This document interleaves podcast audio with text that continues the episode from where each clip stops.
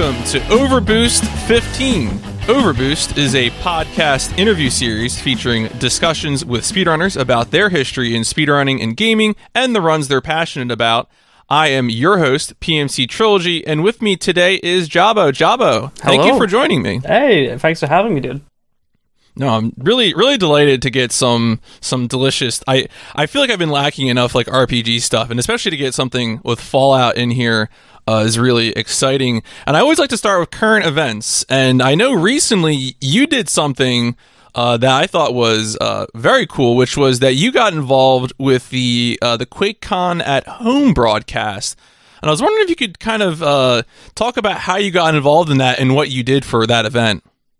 This, oh, honestly, this is a case of like. So, uh, I would like to say that that was all me, but it w- really wasn't. Uh, I'm big friends with uh, current Twitch staff uh, member whose na- whose name's Joe. Used to go by Henny Joe, and uh, he knows like quite a few people around the London area. And Bethesda have a headquarters in the in the London area, and it was Ophelia Noir. Uh, I believe that's how you said her name. She's a community manager at Bethesda. And I, I, I always had this idea that because Bethesda really like push their uh, Twitch channel, right? They they really push it. They they do a lot of community content, and I had this idea that uh, if I could get in contact with them, I'd be like, look, uh, you know, just get me down for a weekend and let me show off some runs, and it, it would be like having anybody else on, except it's speedrun based. I can keep the speedruns like you know topical and not necessarily you know showcase how broken the game is or whatever. Uh, but um but yeah, that happened. And then COVID, we were actually planning on doing something like that. Then COVID happened. COVID just absolutely ruined it. Uh, but instead, they they gave me the backup of QuakeCon, which was really cool because QuakeCon was like I, I'd heard about them having speedrunners before, but I don't think I'd ever seen Fallout at QuakeCon before. Usually, it was like very new games, and obviously, a new Fallout game hasn't came out in a while. So the fact that they had a Fallout at QuakeCon this year was pretty cool. Yeah, no, I, I feel like I remember seeing uh, some of like the FPS stuff at, at past. I mean, surprise, right? Quake, Yeah. QuakeCon. You know, seeing uh, stuff like that, but to see the the Fallout stuff brought into it as well was was neat. And I, I think you know, for uh, I'll I'll link the uh, the times. It was a little hard to find actually because I don't know if, if is going to be posting individual vods, but I had to go into the past broadcast to to find it.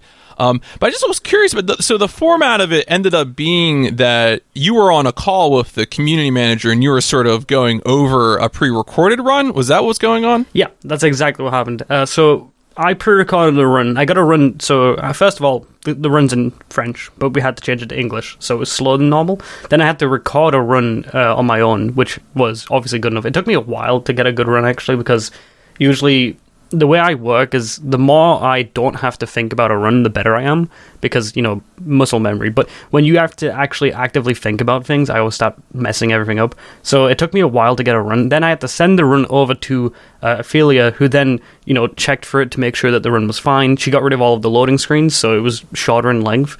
And then we watched it in Discord and just basically called back for it, and yeah, then she put it over the video. Cool. No, I mean that's that's neat. I mean, so do you feel like overall it was uh it was a po- I mean, obviously not the ideal, not the original plan, but was still a good experience in the end. Uh, the the entire way it was set up was perfect. Um, I, I, the way it was executed was a bit like I was a bit let down because I don't know if you watched the entire run, but uh, they the run got like cut off due to technical issues. Yeah, I, I saw that. I wasn't sure if that was just because you know it was just a limited amount of time period, or if there were technical problems. Uh, I have a f- I have a theory. I think they added the video as a media source, and if you have a media source on OBS, you shouldn't have it be over like half an hour because then it starts messing up. Uh, and I think that's what they did with the video, and then the video cut out, and they couldn't get back up again. But the actual like, I, that's not really like I don't really care too much because it's technical issues. It wasn't like Yeah, the, having the opportunity was pretty cool in itself, and you know I got to show it off to my my the full run off to my viewers anyways because I got sent the run. But uh, no, I actually liked the format a lot. I I was a huge fan of the format because what you had was Ophelia wasn't super knowledgeable on Fallout, right? So it created really interesting dialogue because you have a runner who pretty much knows everything about the game. Then you have someone who who does know the game, knows like premises of the game, has played the game before, but isn't super indulged in the lore slash content. And the conversation back to back was just amazing. Like having she would ask questions that the audience would ask, and it would make it easier to explain them. Like I feel like have you? Did you watch? You watched GDQ, right? Did you see Yeah, the yeah, yeah. the Doom Eternal run with Meta? When Meta, Mhm. when Meta was commentating, that was probably one of the best runs at this GDQ, and I feel like that was primarily because Meta hadn't been fully updated with the strats, and it made some really interesting dialogue back to back about how things had changed, and it made it interesting because as a viewer, you don't fully know the speedrun, but getting like pulled in from an outside perspective really helps, and that's what Ophelia did for me, and that's what Meta did for the Bloodshot run at GDQ. Uh, but I like the format of having someone who asks the questions that the audience would ask. That makes sense. Yeah, I, I think that's the that's a good idea. It's a it's an issue of of sort of like l- the literacy to ask you know questions that are on the right track, but of course you know not knowing everything already yourself, and so you really get to sort of uh, track closer to things. Yeah, and you get a more raw reaction too because if you know everything, you you know you, you'll ask the questions, but more out of just asking the questions. Whereas if you genuinely don't know, you've got an interest, right? It's I just feel like it was better. Yeah, no. All right, let's go. Let's go back in time. Let's get the origin story here. Okay. How does gaming start for you? Oh, gaming. Okay, so this goes back to my childhood. Uh, I was born in a huge family. Uh, you're probably not gonna believe this. It was six brothers. No, six boys, five girls. Five brothers, five sisters. So I'm one of the boys, of course. Uh, huge family. We we didn't really have a lot of money, so I never had the the current gen console, but I was always set back a year, a couple of years. So I started off with the Sega, which is you know for somebody in like 2003, 4 as a kid, having a Sega Mega Drive or Sega Genesis as it's called in America was just stupid. But like that's what I was raised up on. Then an N64, then a GameCube, and it was like I, I kind of felt like I was back and like delayed, but I felt like it was a really good thing for me because it meant I got to go through more generations of games and I could appreciate more games. Uh, so that was cool. But it also meant that I was kind of ridiculed by my friends because they were like, "Oh, let's play COD tonight," and I was like, "Eh, I'm off to go play Metroid Prime because that's the console I have at home." But yeah, that's how gaming Were you- started. Were you competing for time on the consoles with your siblings? Then was that a, a source of, of difficulty? No, no, speedrunning never came into the question until I was like, until I think it was No, no, no, no. I, I don't mean like I meant. I don't mean competing times. I meant competing for time to play the console. Period. Uh, yes, that was a huge problem in our, in our house. Like, so the GameCube was the only console out of the like the f- the first few that was mine, and I barely played it because my brother would come into my room and just be like, "Hey, get out." And you know what am I supposed to do about it? I've got two older brothers who are like strong arming me out of the room. I can't play my games. That happened a lot, but I would be left with a Sega, and it was it was pretty good. Now, do you, are did you end up being in, in possession of any of these items, or Oh, dude, you're Are they still me, around? man. Oh, my! Uh, I actually talk about this a lot, and it's like one of my biggest hatreds. And I, I don't think I'll ever forgive my mum for this. She gave my N64 plus 20 games. Uh, and the worst part was uh, it was SM64 and the Mario Kart 64 both had the boxes. She gave them away for free. And she gave away the Sega Mega Drive, and I think it had like 70 plus games for free too. I, I, I don't. I just came home from school one day. It was gone. She was like, it was cluttering your room. I had to get rid of it. I, just, I was so mad, honestly. And yeah, I I still haven't forgiven her for that. I I haven't seen them since. yo, that's rough. It- I, I don't think. I don't think I've heard that one before. I, you know, I, I ask that question a lot. And I usually get various versions of, you know, it's lost in a box, or it just stopped working, or you know, I sold it to buy a newer thing. Oh, but the uh, you know the straight up giving it away, especially so many games too. You know, like it. I feel like if you only have a few games, maybe maybe it really is just clutter. But it sounds like you know the the you you and your siblings had a substantial library of, of cartridges. this was when when you were a kid and you're in a large family like that. You know that was not to say, it, but that was my life, right? And to have it just going given away was it sucked. But uh, I mean, as a kid at the time, I wasn't too super bothered, right? Because I had, I think at that time I had an Xbox 360, so I was playing games with my friends at that time. But there was a part inside of me that I always wanted to keep those consoles for when I was older. I always knew that that was something I wanted to do, and just to have it go away like that sucked. Now, I want to ask so the games that we're going to be discussing, you know, Fallout 3, 4, Outer Worlds, are very, I mean, they're available on, on console, but I, I feel like most people I know think of them as very PC centric games. Uh, at what point did you uh, get into PC gaming? Because I feel like that's sort of one of the issues about PC gaming is that, you know, having a computer that can play games can be an expensive proposition. Yeah, I'd say nowadays it's more viable, right? You you can probably buy like a hundred pound, like two hundred dollar PC and play like a majority of games, right? Maybe not high end games, but you you could probably get away with playing like a lot of RPGs, a lot of games like that. Uh, I got into so I always wanted a PC, but I could never afford it, and uh, I had to wait till I was I think it was seventeen till I got my PC. Yeah, no, it was. It was 17. I got my PC, and a year later is when I think I started streaming. And I, I sorry, I mainly got into. I actually remember getting a PC because I wanted to play League of Legends. Oh no! but I, but like Oh. I was introduced to Fallout and Bethesda games way before that in the 360, so it wasn't like that was. I just I didn't think. To me at the time, it was kind of alien to play like those games on PC, and you don't realize till you play them on PC how much better they are, right? But no, Mhm. I, I did want a PC. It was for League and CS:GO that I wanted a PC because my friends are playing it, right? My friends are playing these games, and I just I just wanted to be involved with what was going on, and that's why I I, I think I remember it was I, I saved up my birthday and my Christmas money to get a PC just to play League with my friends. Are you? Do you still play a lot of League? Are you still big into League and CS:GO, or was that was that a pretty temporary thing? It was a huge part of my life, like three to four years, but I ditched it recently because it's not very productive. Um, League specifically, CS:GO, like I don't, I don't play CS:GO anymore, but I play Valorant a bit. It's more just that's more like a recreational thing. But I did obsessively play League for like three years of my life, and if I could have went, if I could go back in time and stop myself, I would.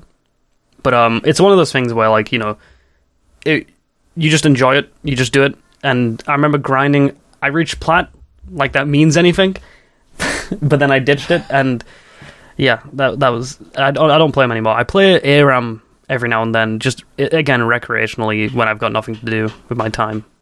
No, I mean honestly, it's on. It sounds like the MOBA stuff is is healthier, a little bit healthier these days. That you can say something like that. You can play it recreationally.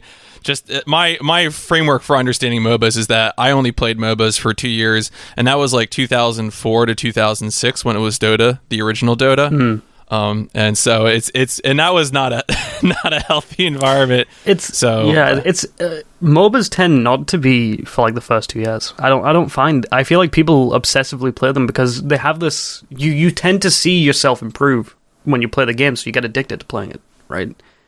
It's it's e- I feel like with MOBAs, it's easier to see yourself improving uh, as you play the game. So, all right. So let's let's now get to talking about speedrunning. Uh, what was your? How did you first learn about speedrunning? AGDQ 2012. I think it was 2012. It was the it was the one that had Siglemic turn up on camera for the first time, and I remember just I remember watching it and being like, ev- everybody in chat was just getting excited, and I was like, who's this guy? Is? Like everyone was getting excited for him to come up on stream, and then he came up on stream, and everyone got like super hyped about it. And I just I was like, okay.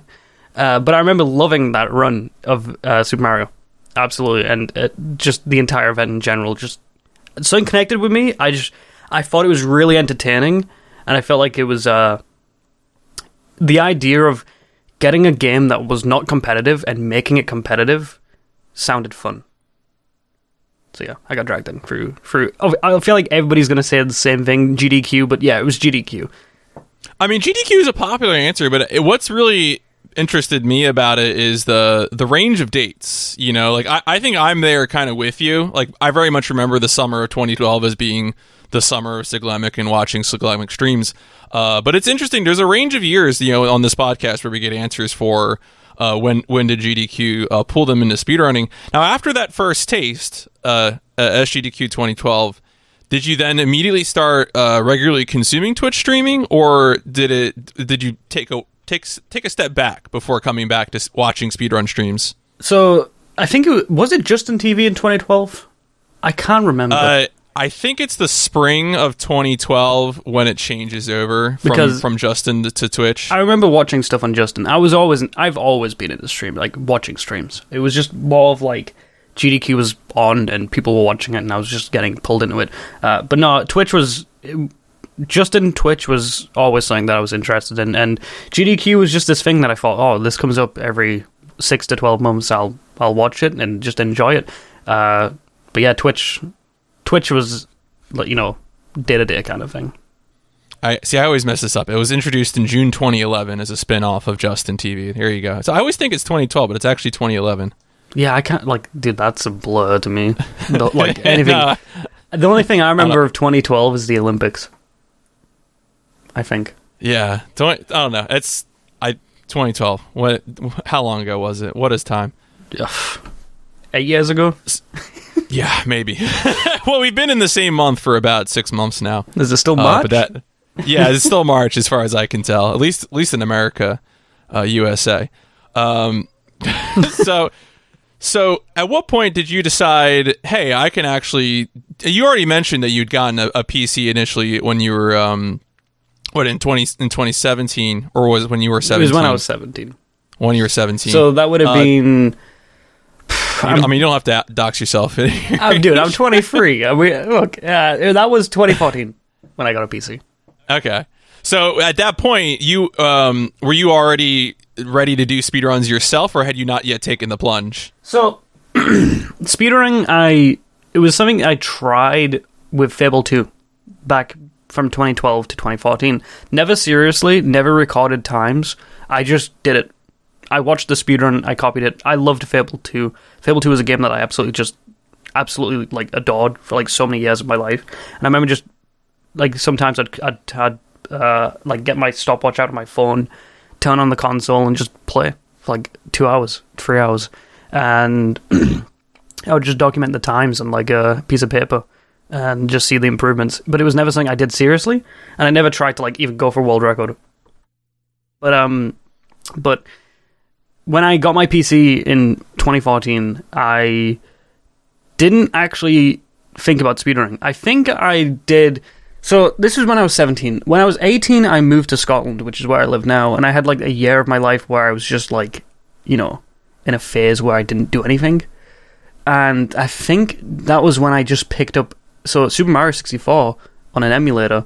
I just did six like speedruns of it, not even remotely close to what they strats they use. It was just more recreationally, and again because I just wanted to, to pass the time. But it wasn't until I started streaming that I actually started properly speedrunning. Now, was your was your goal of streaming to do speedruns, or are you just streaming, you know, whatever you were playing at the time, League or anything? So streaming was something that I took seriously from the get go.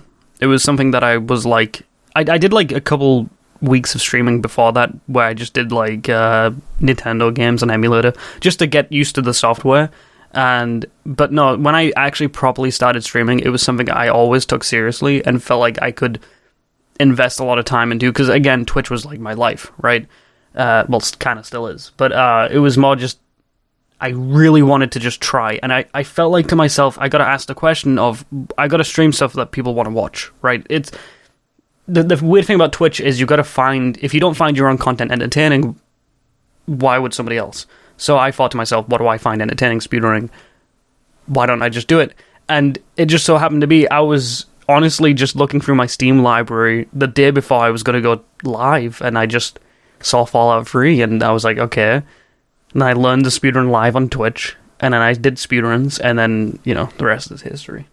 And did did Fallout Three get big, get big for you right away? Like, do you do you feel like anything was particularly like sort of a, a, a breakout thing for you? So the reason why I picked Fallout 3 was I loved the game first of all, of course. Second of all, uh, I noticed that nobody ran it anymore. So I just kind of I kind of looked at it and thought, um, this if this isn't active, you know why? And why not just try it out to see if uh because at that point it's unique right? If you're if no one's running it if you're the only person running it that's like a unique selling point. Why not give it a try? And uh my view count i remember my view count just immediately being like 10 to 15 viewers. It was never like 0 to 10 you know uh, i was immediately 10 to 15 from what i remember. It was so long ago. But uh, from what i remember it was 10 to 15 and that was during any percent and bobbleheads which was my early days. Uh, that was the early days content that I did for like six to seven months, and uh, yeah, No, I mean that's that's great. Honestly, I, I think what you're saying too uh, counts for for a lot, which is if if you're coming to speedrunning with really thinking about it from a streaming perspective, uh, and you're looking for opportunities to both stream and speedrun, you know, even if you think like, oh, well, this game's been been done to death, like you know, I can't possibly you know do this. This is already, but like remember, streaming is a is a real time product. It's a real time entertainment content. And, you know, people are interested in very popular, well loved games like Fallout 3. And so, you know, that's, as you, you've just said, that's an opportunity there, even if you think, like, oh, I don't want to, you know, worry about getting the top time or, or something like that. You can still have fun with the game and you know and you know provide that entertainment for people who also share that interest in Fallout 3. Yeah, so I'm a huge fan of long speedruns, and I remember just looking at Fallout 3 and thinking, like, the longer categories nobody touched. N- like, the only category people ran was any percent. And I remember just looking, because, you know, I was, at that time, I remember just being a huge fan of Ocarina of Time and Zelda speedruns, and I always thought that the longest speedruns were much more entertaining. And I remember looking at Fallout 3 and thinking, why are these runs not getting touched? The, I watched the current records and they were entertaining. The person was who was running it was having a good time and they were talking to chat. I was like, why does nobody do this? Because as far as I'm aware, Fallout's a pretty popular franchise. Why is this not being touched? And I, I felt like I had found a diamond in the rough, right? Where not only was that, to be f- quite frank, free content, but it was also uh, a good run that was enjoyable to run and to watch, and nobody was doing it. So I just I picked it up, and then I think it was like a year and a half. I just did nothing but speedrun Fallout 3. Not any percent though. Any percent I did for like a couple of weeks and just ditched because it was too short. Yeah, no, and we'll, of course we'll get to that. Yeah, so we'll be discussing a few runs in particular, and Fallout Three, uh, one hundred percent is is one of those that we're going to get to. But before that, I want to do some general sort of speedrun hot take questions. Uh, of all the runs that you've done, which is your favorite? Of all the runs I've done, um, I I have the best memories from Outlast Two because that was when my channel first blew up, like on a severe scale. But I think that's just down to the fact that it was, you know, the time and what was going on. But I think my most enjoyable run probably would have to be Fallout 3 100%. Just because there's there's nothing that beats the the process of doing everything you can do in a game. And the the good thing about Fallout 3 is although there's a lot of like intense sections and there's a lot of tricks, there's also downtime too where you can kind of just recoup and talk and just chill for a bit. So it's like it's not too intense. It's like a perfect mix. It's I've I haven't been able to find a run like it since where like there's this perfect mix of downtime, intense strats, and skill. Okay, so then what's what's the flip side of that then? Of the runs that you've done, what would you say is the least favorite? Is my least favorite? Um I'm not a huge fan of short categories, but I don't think that should that's like the category being bad. Uh, I would say my least favorite. This is a like I wasn't prepared for this. What is the least my least favorite run? Um, like, I'm not asking you to put a community on blast. You know, you're. no, I, I mean, uh, I would probably say, probably say Fallout 4 any percent. Any percent for Fallout 4 sucks. And Tomato Anus is going to kill me for saying this, but I absolutely hate it. He loves it, but like, there's two tricks I hate in speedrunning, and that's save warping and uh, like launch tricks that like get like zip you across the map. And Fallout 4 has both those. Any percent does. I mean, it does. It absolutely does. I'll I'll, I'll have to uh, I'll have to add him and make sure he listens to this part. Um, oh no, dude. So, all right. So, one more little uh, a fun question, which is, what is uh, a game that you would you would love to get around to to learning, but either you know you just haven't had the time, or you just feel that it's sort of incompatible with your channel right now? Uh, Dark Souls 3. Th- that's I absolutely love the Dark Souls franchise. I love Dark Souls 3. I love Dark Souls 3 speedrunning. Um, I've been like putting it off and putting it on the back burner for so long, but I want to learn either Dark Souls 3 no hits or Dark Souls free uh, soul level one glitchless all bosses. And the the only reason why I haven't learned them is it, they just take a long time to learn. There's nothing to do with channel. I feel like I could make it work on my channel. Uh, my my audience has been pretty pretty nice with the content they watch, right? Because I, I do get away with playing a lot of like variety games, but um, I feel like Dark Souls 3 would be fine. It just takes a long time to learn, and you know, with a lot going on right now, it's just not been the right time to do it. All right, I have to. So I'm not. I'm not very much into Souls, and I, I feel like I've heard some some people being down on Dark Souls three. Is Dark Souls three being your favorite? Is that considered a hot take in, in among Souls fans, or is that just normal? I thought that was the normal consent. Like I felt like that was Okay. the the most general opinion. It was Dark Souls three, one, then two was like way back in the distance. Okay, no, I, I think that's right. I, I always, I you know, I think I just have sort of an anecdotal uh, anomaly in that I know a bunch of people who got really mad at Dark Souls three I- in particular. No, I absolutely love Dark Souls 3. I, I don't think it's got the map design of Dark Souls 1 at all, because Dark Souls 1 has the best, like, level map layout, but just the world design of Dark Souls 3 and, like, the combat and everything, it's just a more polished and well defined game. Yeah. All right, one more final general speedrunning question, which is when it comes to speedrunning, uh, do you feel like you have a particular role or mission statement when it comes to speedrunning? Be that you know you're just focused on grinding attempts, or you like routing, uh, uh, trick, you know, glitch hunting, etc. So my actual, I've got a good good answer to this. My initial quest or goal was to bring interest into longer categories for Fallout. Because Fallout 3, again, I, I felt like that was just an untapped, like, nobody paid attention to it for no reason. And I just wanted people to run it. That's all I wanted them to do. I just wanted to get people interested in running Fallout 3 longer categories. And I, I I just wanted people to show an interest in it. And they, they did eventually. But uh, now it's in speedrunning, I think it's just more like I want to enjoy myself, right? Uh, I don't mind like I will go after world records if I feel like I need to. I'll go after like I don't mind like putting pedal to the metal and like grinding. That's fine by me. But to me, it's just more about enjoying myself and having a good time. No, that's that's that is always the most important thing. Uh, but also, I do like your your answer there of, of bringing attention to sort of uh, an area, or, or I guess in this case, literally a category that's that's underappreciated, which uh, I guess makes a perfect segue into talking about Fallout Three 100. percent uh, one thing I wanted to clarify. So I, I had watched your uh, Fallout 3 100%, which is the, I believe the world record, the 250-240. Uh, I think that's the current world record. Yeah. Okay. And one thing I wanted to ask, so now, now it's it's pretty obvious from watching it uh, that that it, it does have all of the the DLC in it. Was that just sort of an agreement by the community to always run this version of the game with all the DLC in it? I mean, I, it was the category is called all matcha quests. I, I don't know what that means, but uh, it's basically just as much as you can get out of the game. I just thought that was hundred percent really, and uh, yeah, I mean, if you've got DLCs that actually add content to the game and a good variety of content, why not just chuck it in there, right? Why not just add it to the mix of what you're doing and complete in completing the game? It, it just makes sense. It's like it's like doing Dark Souls 3 all bosses without the the DLC. It doesn't make sense, right? When you actually like look at it. So yeah.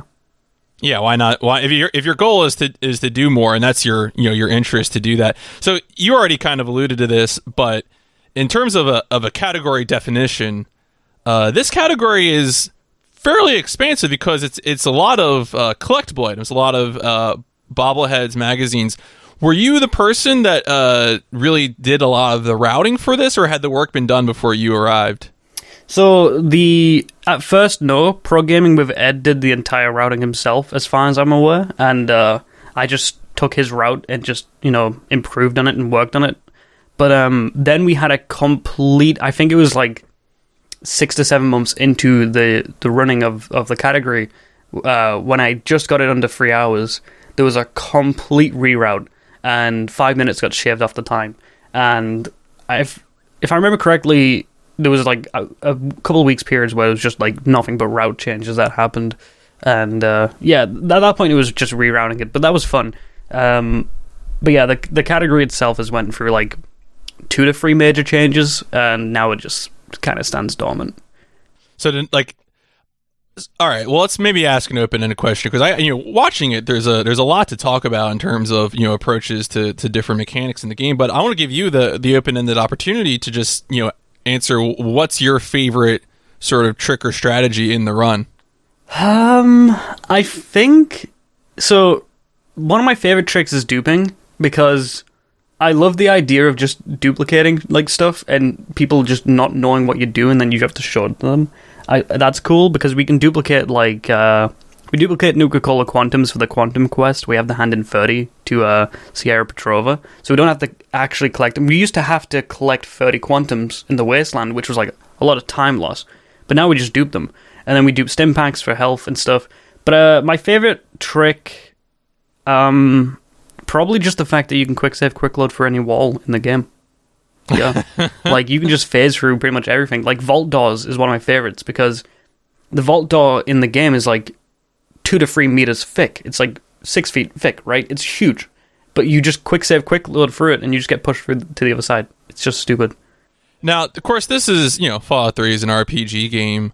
Uh, when it comes to you know elements of your your character's build, uh, you know stats, attributes, equipment, uh, what's what's important to being able to do everything quickly?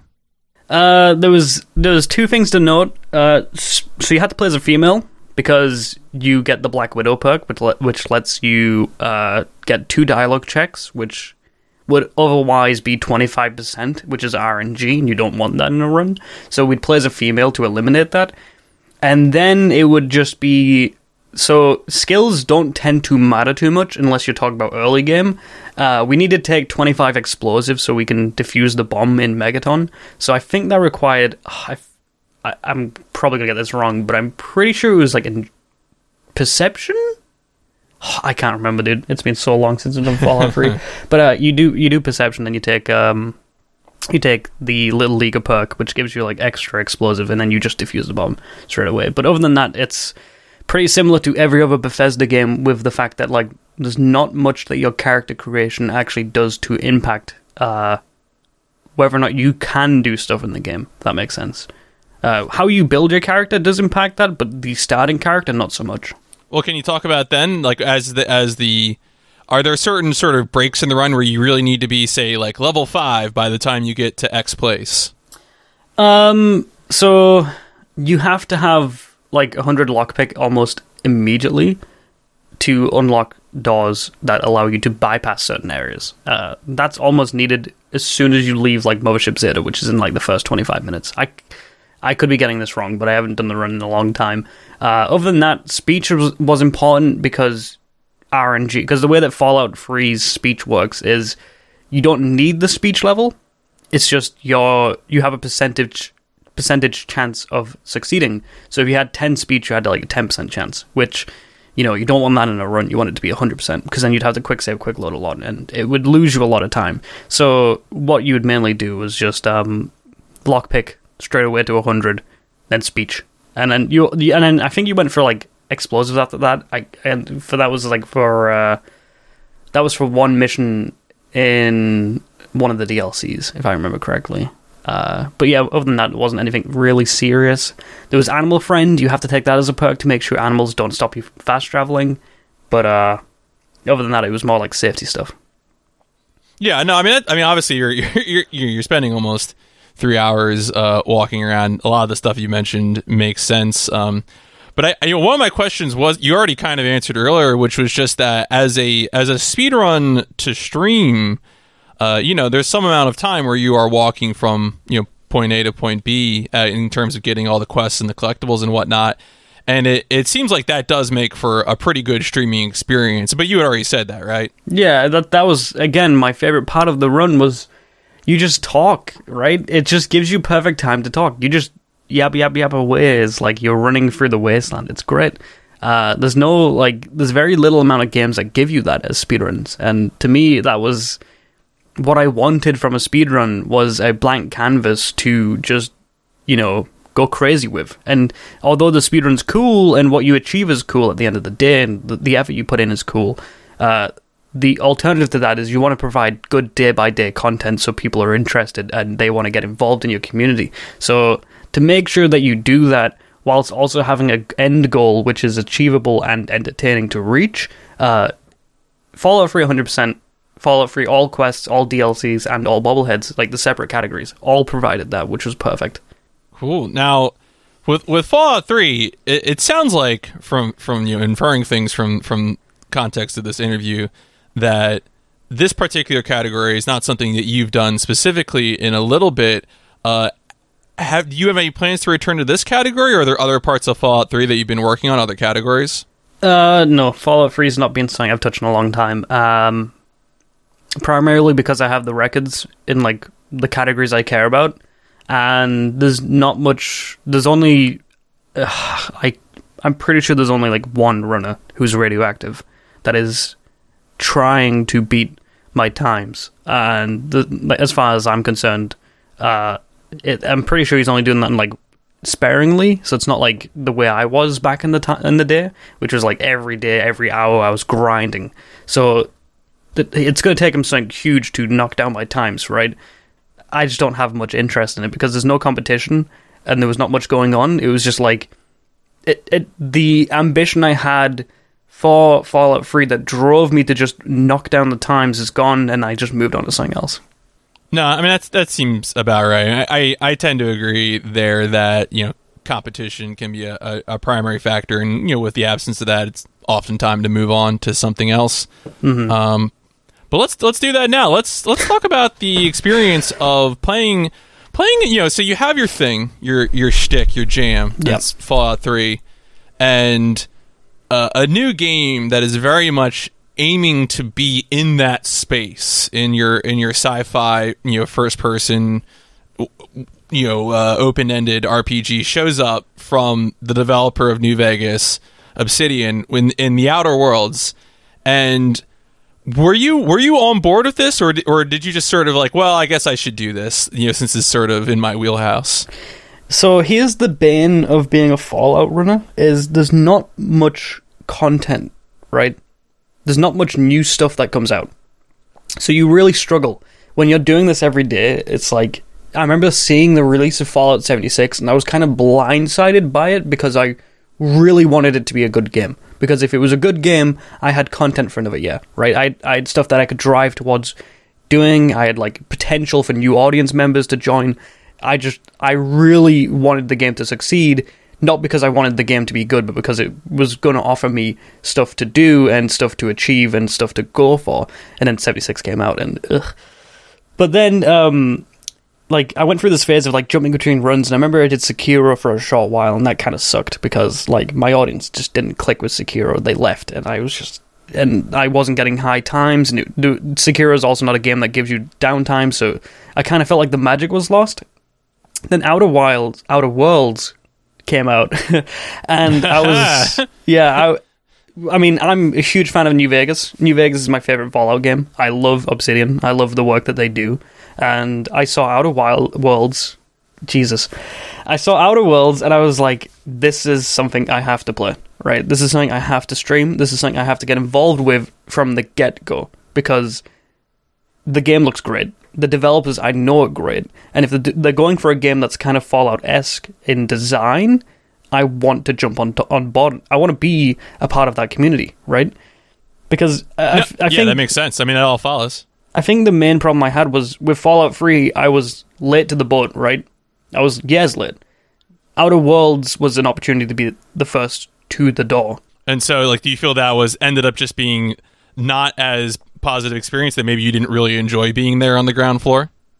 Uh, what with Fallout Three? Um, with Outer Worlds, because you because you said with Fallout Three you were you weren't there, you know, when when things first happened, and so you were late to that. Whereas Outer Worlds, you now had the opportunity to be there on the ground floor.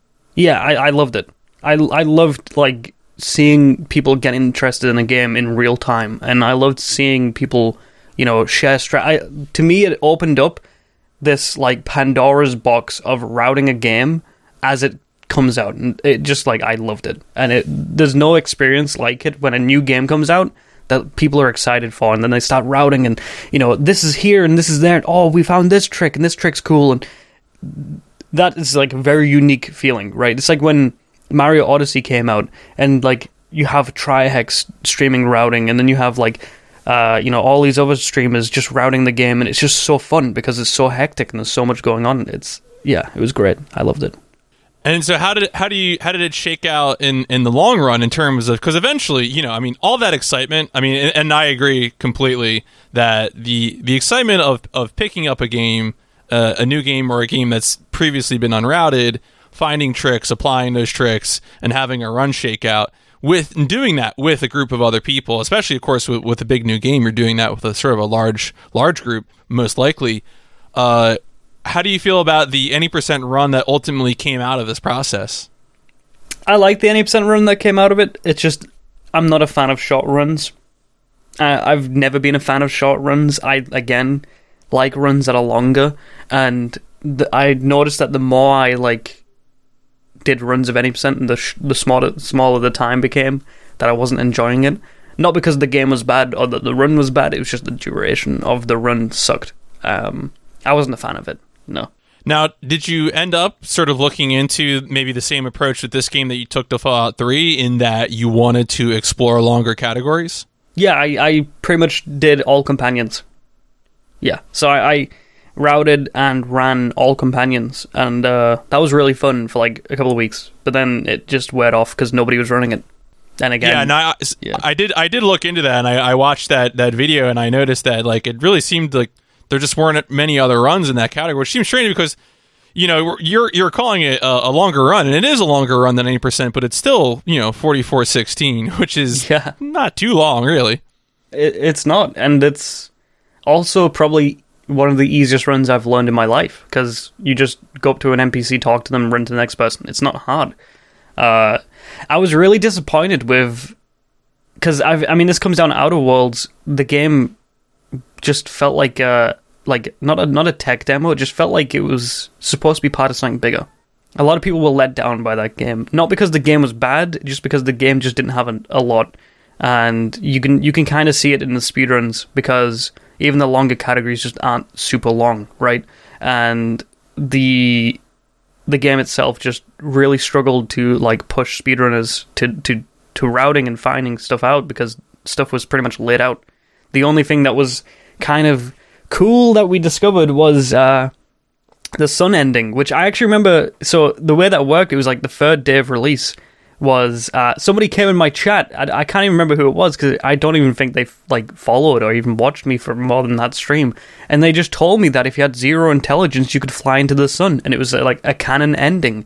And I remember we tried it out, and then that's when the run went from like 25 minutes to like 16 in like the space of you know an hour.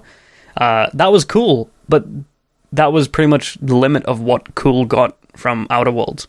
I was I I I hadn't quite figured out the context because you know of course you're you're skipping through dialogue so it's not always easy to, you know studying a speed run and I don't think I properly understood how that run worked and what what the ending Ye- was there. yeah, a so lot I'm of just sort of being don't. taken aback right now by like oh zero intelligence so you fly into the sun okay So the way it works right. is the run has like so it has like free. I would say it's like a free part game. You have the first part game, which is the first area.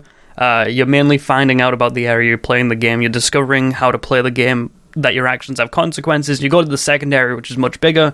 You have more to indulge in. Then you have the third act, which is uh, getting on the Hope ship, which is where you originally started, and then flying it to I forget where it is, but you fly it to like a station and you free the passengers of the Hope.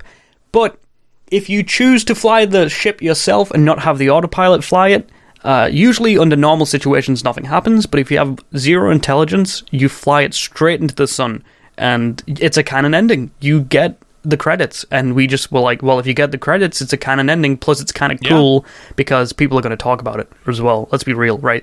Uh, you're not doing like you're flying a ship into the sun. People are going to eat this up at like GDQ and like other events. This is great, and it's canon too because you can explain it by the fact that there's credits. And then we just we just went with it, and it was great. No I mean that's that's a neat thing. is there any, so would there be anything else in terms of this this run that you'd want to highlight in terms of uh, build or things like that because I know you mentioned a lot of it is just going and talking to, to person in person but uh, like in terms of like the combat uh, you know of any particular equipment or anything like that Uh, there was one trick that was really cool where we found out if you stole an item and got an, a guard to walk over to a doorway, he opened the doorway and it skipped like 30% of the game.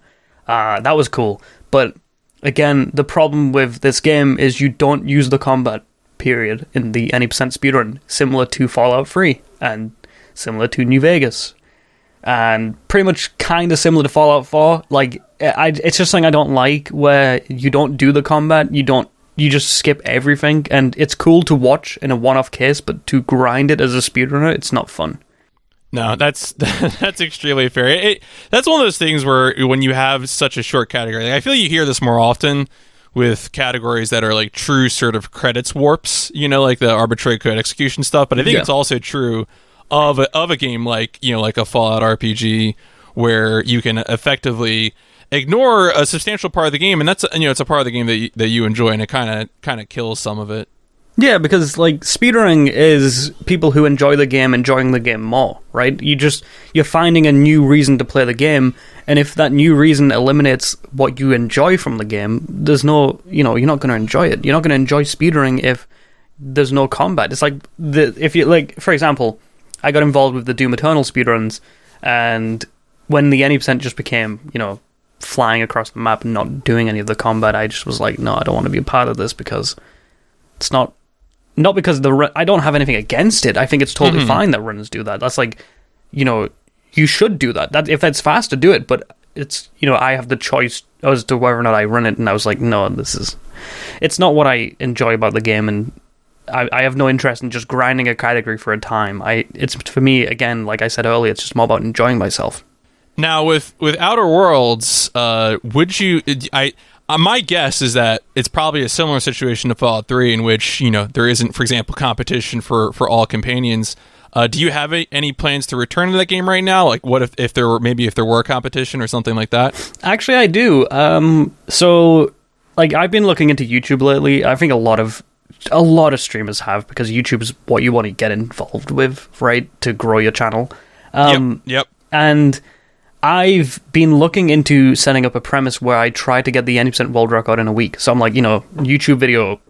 I try to get the world record in a week kind of thing. But like I, you know, I think if you do a week of grinding, you could probably get close and it would make for like and plus I do enjoy the 90% run, so why not just do it for like a week, right? Uh, but other than that, no. Uh, th- there's a DLC coming out. I will probably oh, yeah, run there's that. a DLC. Yeah. Yeah, I'll probably run the DLC, uh, at least for a short while, depending on how good the run is. But other than that, probably not. No. Uh, Would your plan be to run the DLC by itself, or to incorporate it into something like an all companions or other category? well, it depends what the DLC is, right? Because the Mm, yeah. DLC could just be a second different alternative game, or it could be like you know you have to do ninety percent of the game to access the DLC, which is what I hope it is, by the way, because it means the run would be longer. Uh, Right. But uh, it, it, I mean, yeah, if the DLCs involves companions and involves a lot of quests, you know, I could go that down the Fallout Free route and just include it in, and it, hopefully, I hope the DLC is good. I have good faith that it will be. They've spent like a good while on it. I mean, Obsidian have been busy with like Grounded and a lot of the new games coming out, but um, yeah, I hope the DLC is good. Uh, if it is, I, I mean, regardless of whether or not it's good or not, I'll run it for a bit, play it at least. Uh, but um, yeah, we have to wait and see what it actually involves. Yeah, no, we'll just have we'll have to wait and see. All right, well, let's let's move on to the our third game here, uh, Fallout Four, and in particular, you've already talked about why you don't like regular Fallout Four any percent. So of course this is this is glitchless, and um, for the benefit of of any listeners, I let me get this out of the way up front. You know, haha, how can you run a Bethesda RPG? You know, if I if I had, I'm not kidding. If I had like ten dollars for every time someone said that, I would probably put a loan down on a house. I'm not kidding. Uh, it's, I mean, dude, it's easy, right? You just glitch. We we define glitches as intentional. So as long as you're not intentionally using a glitch to speed up your run, you're fine, right? Is eh, like it's so. I mean, may, you might accidentally do like uh, what we call um, a cover slide, where you pull out your gun, uh, l- like looking around a corner, and then put it away, and then pull it out later on. But we're not gonna, unless it speeds up the run, we're not gonna call it like a non-glitchless run because it, it's just a group of rules to, to for runners to go by. If like if you do something accidental or like a character glitches for the flaw, why should you lose your run? It's you know it it's not that's not in the nature of the speedrun. Right, the nature of the Yeah. speedrun is to to use these rules to get a fast time and to have fun while you're doing it and you know to have a bit of competition. It's not to scrutinize everything that takes place in the game. Right. I mean, I, I think you know. Obviously, I you could tell from the way I asked Yeah, that that I, I- was just get sort that. of, I was, I was just sort of goading you into getting what, what is what is the I think the the correct answer just for anyone who doesn't run themselves is that when we have categories like this, glitchless, no major glitches, etc. You know, the, the point is to define a rule set that is is sort of interesting to uh, runners to, to compete over, which is you know so and also this avoids you know some of the things that you know you, Jabba you had said earlier that you, you didn't want to deal with uh, you know zipping across the map uh, things like that. Um, so I think a question I had uh, normally, you know, again, I start with the question about like what's what's your favorite stuff, but I have to ask up front: uh, is the sea captain's hat like actually important to the run? No. No, okay. it was it was for a while. Uh, that was a really so it became a meme of like a discussed strat because what happened was it gives endurance, but getting it loses time, right? Because you have to go out your way to pick it up. And we were just like, we, I remember just sat there like, when did this get added to the run? What, is this even faster? Because I don't, we don't know. No one's timed it because it was just implemented, and then we found out that it's like five seconds slower. Some people still use it because I mean, five seconds slower is nothing really when you think about it. It's uh, in an hour and a half run, five seconds is five seconds. You can afford to lose it, but yeah, it was it was it was interesting, and now it's just became like a just a meme. Really, it's just a little joke that we have of like the sea captain's hat. Now you had said that you had first played Fallout Three on on 360 Yep. uh, before coming to it as a as a PC speedrun. Uh, is it a similar story with Fallout 4 where you had first played that on console before coming to it as a PC speedrun? So I, if I remember correctly, I played Fallout 4 on my Xbox One when I first got that, and what an awful console that is. I think I've still only seen like one in my life. Yeah, I I got it because I was excited for Halo. I was bought into the whole like, oh, Halo's coming back. It really wasn't. Let's be real. And uh, but I got it anyways. And I mean, I mean if I got a PS4, uh, 4, it probably wouldn't have been any different because I don't really play console games. I played Fallout 4 for like probably like six to seven hours. Didn't really do much in the game on the console, and then put it down because at, at that point I was too busy streaming. I was too busy like. I think it was Fallout 3 I was focusing on still, maybe a bit New Vegas. So I didn't really like have an uh, an interest in Fallout 4. Uh, when did Fallout 4 come out? Actually, let me look this up because I actually can't remember. Fallout 4 came out in 2015. So like, Yeah, I was gonna say okay, yeah, 2015. Yeah, I was streaming uh, after Fallout 4 came out. So at this point, when I I was done with Fallout 3 in New Vegas, like Fallout 4 was long out. Nobody was caring about it really as like a forefront speedrun uh, kind of thing. So it was something that I'd watch. Like I remember watching Tomato uh, do runs of it back back in the day, you know. But like it was never something I really cared about or even like had on my mind because I had all this content in front of me with New Vegas and Free, and you know there's a difference in audience between the two. You didn't want to intersect them too much, so I was like I was just focusing on growing my audience first before like looking outwards.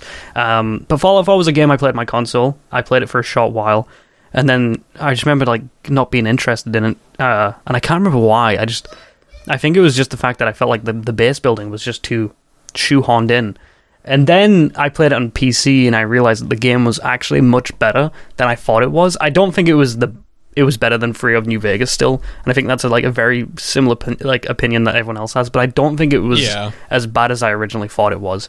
Uh, and I actually grew to actually enjoy the game, and then I realized that the way the game's broken down, the second half of the game is so much better, and you know, and I missed out on that. And then I was like, maybe I should actually think about speedrunning this. And then when I, when I remember when I was like just one summer, I can't remember when it was. I just was like, Tomato, can you teach me any percent? And then I learned any percent, and at the time, any percent was good, so it was enjoyable uh, for a short while. And then any percent went for its recent uh, iterations and became what it is today. Oh boy! So, so at that point, you're like, well, I, I need something better to do, and, and I guess you picked up glitchless then. Uh, for Fallout 4, I picked up any percent. Yeah. Oh, yeah. When when I realized that, yeah, I I picked up Glitchless, uh, and Glitchless was surprisingly better. Like again, I think it just fell into that like golden ratio of downtime, right? And I noticed that like not only was I having more fun, but my you know my metrics were better, my numbers were better, and I think it just comes down to the fact that like my audience just grows to the idea of like chatting, right? Having fun, just chilling, and letting the speedrun become secondary content and Glitchless provided that while any percent didn't. Yeah, I mean the the tricks that you're describing, and then I think I've seen sometimes in, in any percent. You know, that's going to require your your focus uh, and and and a lot of stress in, in, the way that you know doesn't seem quite as uh, a big deal in, in the glitchless category. Uh, now I know in the glitchless route, uh, institution is the is the ending that's chosen. Yep. I did want to ask, do you remember the first time playing through the game? What ending you picked? I was just very curious. My actual first ending, um, I think it was Brotherhood of Steel because I still like them from Fallout 3, and I was like, you know, this is the only faction I actually know about, really. So I picked Brotherhood of Steel. Uh, then I played it through a second time, and it was it was Minutemen. I never did Railroad because I never liked them. And then I learned to speedrun for Fallout 4 glitchless, and then I did a casual Institute playthrough on the side, and then I realized that I liked them the most.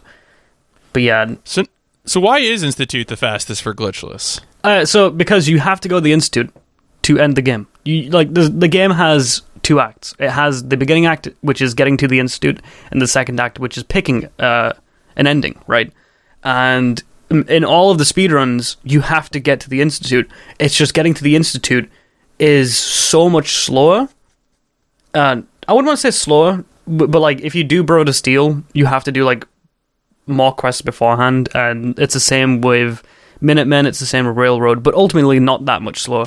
But once you get to the institute, like you just pump out the quests, right? If you're sided with the institute, it's just bang, bang, bang, bang, bang, end game. But if you're with Brotherhood of Steel, it's you have to get on like you have to persuade them and you have to go back to Brotherhood of Steel then you gotta like do all this setup stuff. The minutemen's the worst because you have to do so much like base building and you have to like sort out settlements. And again i don't know what the uh, railroad ending is but i know that's really really slow. Uh, but yeah to, to, answer your question it's just primarily because uh, getting to the institute is required and once you're already at the institute the institute ending is pretty much easy to get.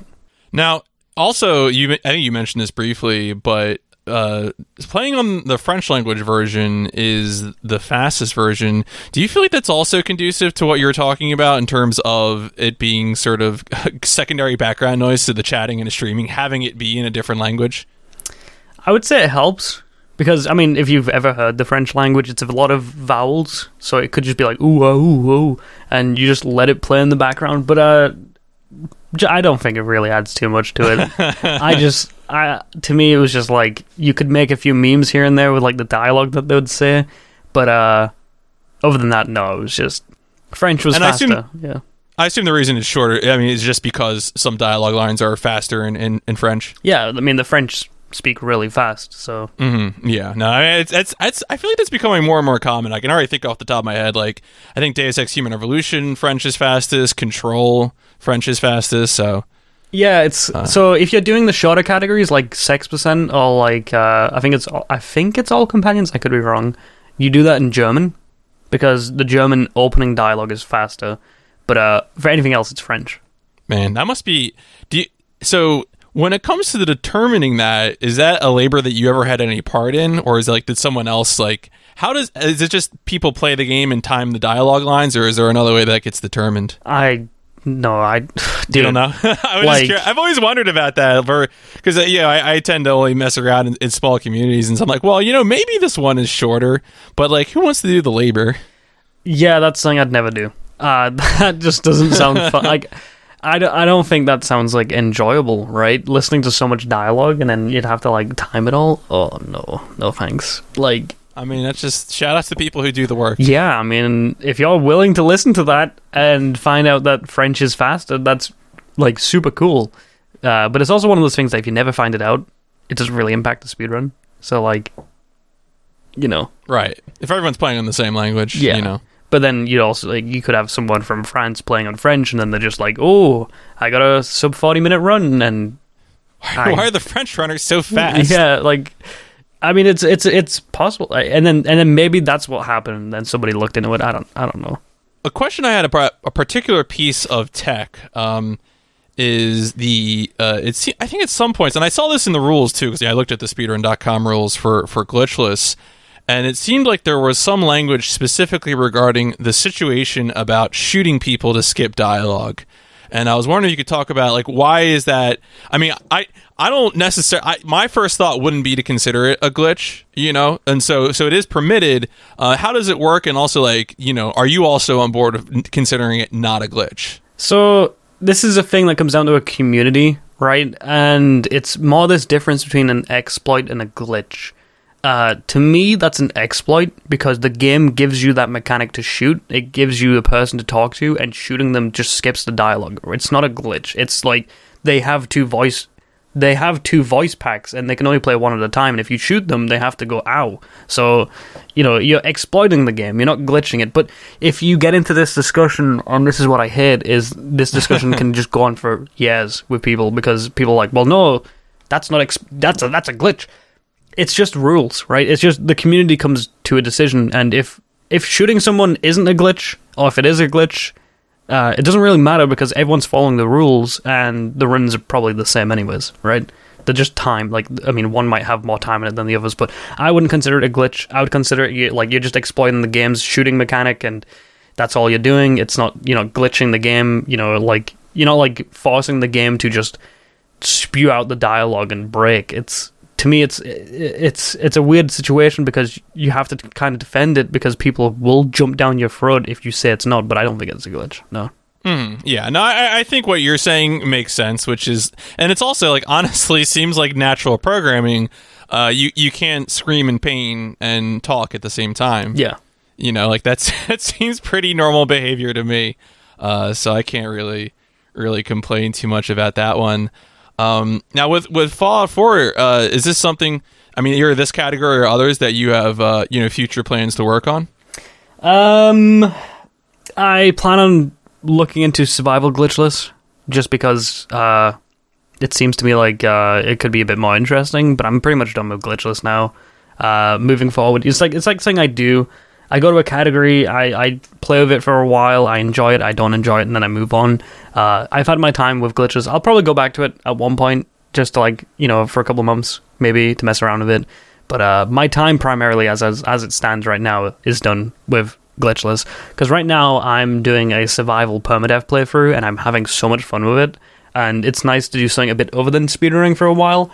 So I think I'm going to incorporate that playthrough into a survival glitchless speedrun at, uh, once I'm done, and maybe just try and take that record. No, that sounds really cool. I mean, honest, and I think what what you're saying too is almost sort of a natural transition because you're you're you know you're in the you're in the same game, you're doing a challenge run, and that you know, and if you really is, you're already enjoying the challenge run, and that could you know translate into you know further interest in other categories. So that seems pretty pretty natural. All right, let's start to wind down. Let's uh, let's start to exit this. Uh, one of the things I like to do in this interview series is uh, have some connective tissue. Uh, to get a question from my previous guest for the next guest. So uh, I had my last guest was uh, was a waifu dude, who had this. Hmm? No, I'm just saying. Waifu's a really cool dude. Me and him are like pretty much good friends. and I saw that you had a a podcast with him. I thought it was pretty sick. Yeah, no, I uh, I was glad I was glad to get him. It's uh, he was definitely a lot of fun to talk to, especially about a lot of. Um, I mean, of course, I'm going to plug my own podcast on my own podcast. um, but uh, he was, you know, he, he, had a lot of great things to say about his games and about about streaming and stuff too. Yeah. Um, and so he had this question uh, for you. He didn't know. He did he not know okay, that you were the next. Okay. I did not. I don't tell people okay. who the next guest is going to be. Okay. Uh, but he gave this question. Uh, what do you think the importance of streaming is for speedrunning culture? Uh, I think this is a very good question. Thanks, waifu. I think sp- streaming has changed speedrunning, and speedrunning has changed streaming. Uh, Twitch. So I, I want to kind of brand this as Twitch because I think Twitch has like a separate culture to other streaming platforms. But Twitch has this crazy culture where everything intertwines, right? In one way or another, people like get together and they they like, you know, it it all just meshes together. And st- like speedrunning has always had a place on Twitch, whether that's Justin TV or Twitch. It's always had a place, and it's always been this thing where where like the community has always thrived, right? It's always even back to like the. Uh, Siglemic and Narcissa Wright days, like way back in 2012, it's always thrived. It's always had a good presence and that's crazy to see. So I think streaming is super beneficial. I think having the live showcase of runs and the failures along the way is almost necessary for people to grasp how hard and how like tough speedrunning is and just what exactly people are doing when they stream hours and hours and hours on end just to save like two to three seconds. Because if you watched a youtube video you wouldn't really grasp it. You wouldn't you'd just be like oh i mean this guy got a you know a 112.26, that's cool but I, I mean i didn't see the process. But if you're watching the live stream you see the hours. I mean you actually just see the person change as they're running because it's yes right? And you see the hours they invest and it's i think it's it's almost necessary for speedrunning because without it it's you don't see the work put in. No, I think that's a good point. I think uh, streaming the the real time nature of streaming and the uh, capacity for excess video video content uh, allows it allows it to be surfaced in a way that you know if we're just passing around VHS tapes of our best runs, you're not going to get that same picture. No, but I mean, if that's the case, you know, way back in the day when you did that, people kind of knew because you know, you there would usually be friends that did it too. Whereas with streaming, it's like on a whole new level, right? You could get people that just aren't aware of what goes on and they just don't know, and to have them come in and actually experience that is it's something else. Yeah. Yeah, I mean, I think already the you know when when I asked the question, "How'd you learn about speedrunning on this podcast?" You know, so often the answer is streams, particularly GDQ, but you know that's that's a big part of it. Mhm. So that means that I do need from you a question uh, for my next guest. The question can be anything gaming, speedrunning related, can be silly. Obviously, Waifu gave you a very you know serious es- essay answer question, but you know it, it's you know can be as silly as mix two consoles to make a new console uh, favorite soundtrack. Just some past examples of questions. Okay, well, okay. I guess my question would be um, if you could go back in time and choose a game to speedrun, uh, you know, and stream on Twitch, what game would it be and what time would it be? Okay, no, I will, that's going to be a good one. Because I feel like a lot of us, right, we, we've experienced these games, but like, you'd never really expect them to like be as crazy or as like super cool as they are.